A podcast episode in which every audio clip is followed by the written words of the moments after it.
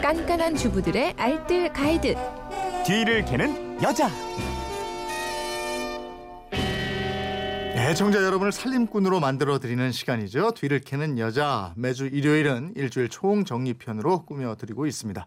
오늘도 곽지연 리포터와 함께합니다. 어서 오세요. 네, 안녕하세요. 지난 월요일에는 캠핑 다니는 분들을 위한 팁, 텐트 세탁하는 방법 알려드렸어요. 네, 그렇습니다. 텐트의 방수 기능은요, 외부와 내부 코팅으로 완성이 되거든요.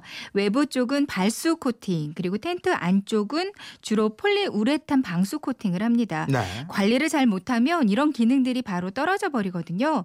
가장 해서는 안 되는 게 세탁기에 돌리거나 물에 담그고 막 비벼 빠는 거예요. 음. 세탁을 하셔야 한다면 가급적 부분 세탁을 해주시는 게 좋은데요.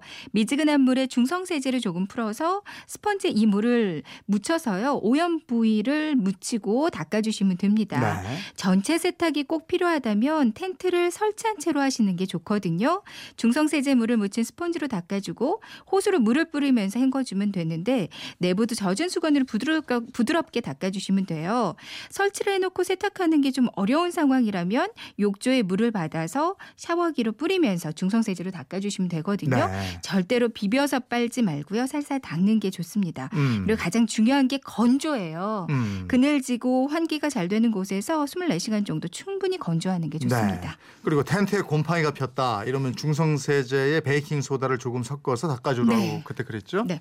미지근한 물에 중성세제 조금 넣 고요. 그리고 베이킹 소다를 넉넉히 넣고 충분히 물에 풀어주세요. 이걸 수세미에 묻혀서 곰팡이 부분 닦아주시면 되는데요. 네. 락스 희석한 물로 닦으면 곰팡이 얼룩은 잘 제거되긴 하거든요. 음. 근데 탈색이 되면서 방수 기능도 떨어질 수 있으니까요. 주의하시는 게 좋겠습니다. 보관하실 때는 텐트 주머니에 넣으실 거라면 신문지를 사이사이 몇 장 끼워 넣고요. 지퍼는 반 정도 열어놓고 종이 박스 안에 넣어서 보관하시는 네. 게 좋고요. 그 화요일에 알려주셨던 그 EM 발효액 사용법 네. 이거 참 유 용했습니다. 이거 문자 많이 와 있습니다. 네, 그렇습니다. EM 원액에는 자연계에 존재하는 유용한 미생물이 80여 종이 들어가 있다고 그래요. 유용한 세균들이 분리돼서 그냥 막 떠다니고 있는데요. 여기다가 쌀뜨물과 당분을 첨가해 주면 얘네들이 이걸 먹고 증식을 하면서 아주 강한 항산화 물질을 만들어낼 수가 있습니다. 네. 그래서 독성을 중화시키고 나쁜 미생물을 제압해서 유용하게 만들어주는 그런 역할들을 해주거든요. 네. EM 원액은 친환경 매장이나 인터넷으로 쉽게 구하실 수 있고요. 요즘에는 지자체에서 무료로 나눠주는 것도 있어요. 네. 한천 원 정도에 판매하는 곳도 있고요. 원액 말고 발효액을 만들어서 따로 판매하는 곳도 음. 있습니다. 발효액 만들 때는 EM 원액하고 쌀뜨물, 소금, 설탕 이거 넣어줘라 이랬죠? 네. 잘 씻어 말린 페트병에 우선 쌀뜨물을 한 3분의 2 정도 채워주세요. 설탕을 한 큰술 넣어주고 소금은 이보다 좀 작게 티스푼으로 하나 정도 넣어줍니다. 네. 이제 EM 원액을 그 원액 병뚜 껑으로요. 한 네 번 정도 넣어주면 되거든요. 음. 이제 뚜껑을 닫고 살살 흔들면서 따뜻한 곳에서 발효시키면 되는데요. 이제 발효가 되면서 가스가 나오는데 병이 빵빵해져 있다면 뚜껑을 열어서 한 번씩 가스를 빼주는 게 좋아요. 네. 이렇게 일주일 정도가 지나서 더 이상 가스가 나오지 않으면 완성인데요. 보관은 실온 보관하시고요. 기한은 한 달 정도 사용이 가능합니다. 네. 이 EM 발효액을 분무기에 넣고요. 집안에 각종 냄새 나는 곳들, 뭐 에어컨이나 배수구, 화장실, 세면대, 신발장 이렇게 냄새 나는 곳에 뿌려주기만 해도 실제로 큰 효과가 있을 거고요. 네. 화초들에도 EM을 물에 많이 희석해서 뿌려주면 병충해도 예방할 수가 있어요. 세제의 양을 줄이고 EM 발효액 넣어줘도 좋고요. 음식물 쓰레기에 촉촉하게 뿌리면 천연 퇴비로 변하기도 합니다. 음. 그리고 각종 주방용품들을 이걸로 닦아주면 식중독을 예방할 수도 네. 있고요. 수요일에는 맛있는 수박 고르는 노하우 알려드렸죠? 네. 딱 몇 가지만 기억하시면 되겠는데요. 손에 힘을 빼고 손바닥을 펴서 통통 두드렸을 때 맑고 청명한 소리와 함께 들고 있는 반대편 손바닥까지 울림이 전해지는 거. 전체적으로 색이 좀 선명하고 진한 거. 수박 밑부분의 배꼽 모양이 1cm 미만으로 작은 거. 그리고 이제는 그 꼭지 부분은 보지 않는 게 좋으시겠고요. 네. 검은 줄무늬 위에 중간 부분에 일자로 툭 튀어나온 줄이 하나 더 있는 거. 음. 요것들만 보시면 정말 맛있는 수박을 고르실 수 있을 네. 거예요. 방송 나가고 4358님은 수박은 겉표면에 분이 하얗게 있는 게 맛있고 좋다지요 하고 보내주셨고요. 네. 4093님은 수박 장사합니다. 수박은 산지가 중요합니다. 아무리 잘 골라도 2작, 3작은 음. 맛이 없어요. 초작이라야 제일 맛있어요. 이게 거칠어야 맞나요? 이렇게 알려주셨네요. 그러게요. 또 1465님은요.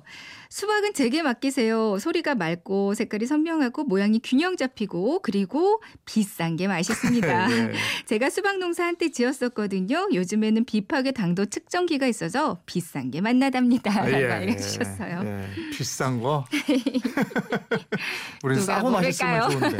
싸고 맛있으면. 그러니까요. 유통기한이 훌쩍 지나버린 케첩 이거 활용하는 방법도 알아봤잖아요. 네, 케찹을 일단 청소용으로 사용하면 아주 좋습니다. 우산, 자전거, 못 이렇게 철로 된 제품들에는 녹이 잘 생기게 되잖아요. 유통기한이 지난 토마토 케찹을 녹슨 부위에 바르고 30분 정도 그대로 두세요. 그리고 나서 철수세미로 살살 닦아주면 별로 힘들이지 않아도 녹이 깨끗하게 제거됩니다. 탄 냄비를 닦을 때도 먼저 까맣게 탄 냄비에 뜨거운 물을 붓고요. 20분 정도 불려주세요. 네. 이 물은 버리고 탄 부분 에다가 케첩을 골고루 발라줍니다. 5분 정도 그대로 뒀다가 부드러운 수세미로 닦으면 되고요.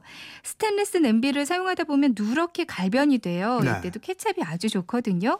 냄비 겉면에 케첩을 바르고 랩으로 한 겹 덮어주세요. 1시간 정도 지나서 이렇게 닦아주면 갈변이 없어지면서 반짝반짝 광이 나는 효과가 있습니다. 구리나 은 같은 금속 제품들 닦을 때도 좋고요. 식기 건조대 그 스테인리스 부분, 스테인리스 그릇, 칼 아니면 자동차 문 쪽의 녹슨 부분 모두 케첩으로 닦아주면 깨끗해질 네. 거예요. 다 먹은 플라스틱 케첩통 이것도 활용할 곳이 많았어요. 네, 일단 반으로 잘라서 잘 세척해서 말려서요. 아랫부분 사용하시면 되거든요. 여기다가 과일 포크나 티스푼 등 소품 꽂이로 활용하셔도 좋은데요. 싱크대 안쪽에 이걸 송곳으로 고정시켜서요. 여기다가 빨대 꽂이로 쓴다거나 양념 꽂이로 넣어주셔도 아주 유용합니다. 네. 거꾸로 부츠 안에 끼워서 형태 잡아주는 부츠 키퍼로 음. 사용하셔도 좋고요.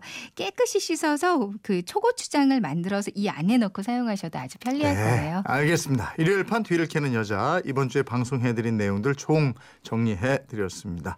월요일에도 좋은 정보 나눠주세요. 고맙습니다. 네, 고맙습니다.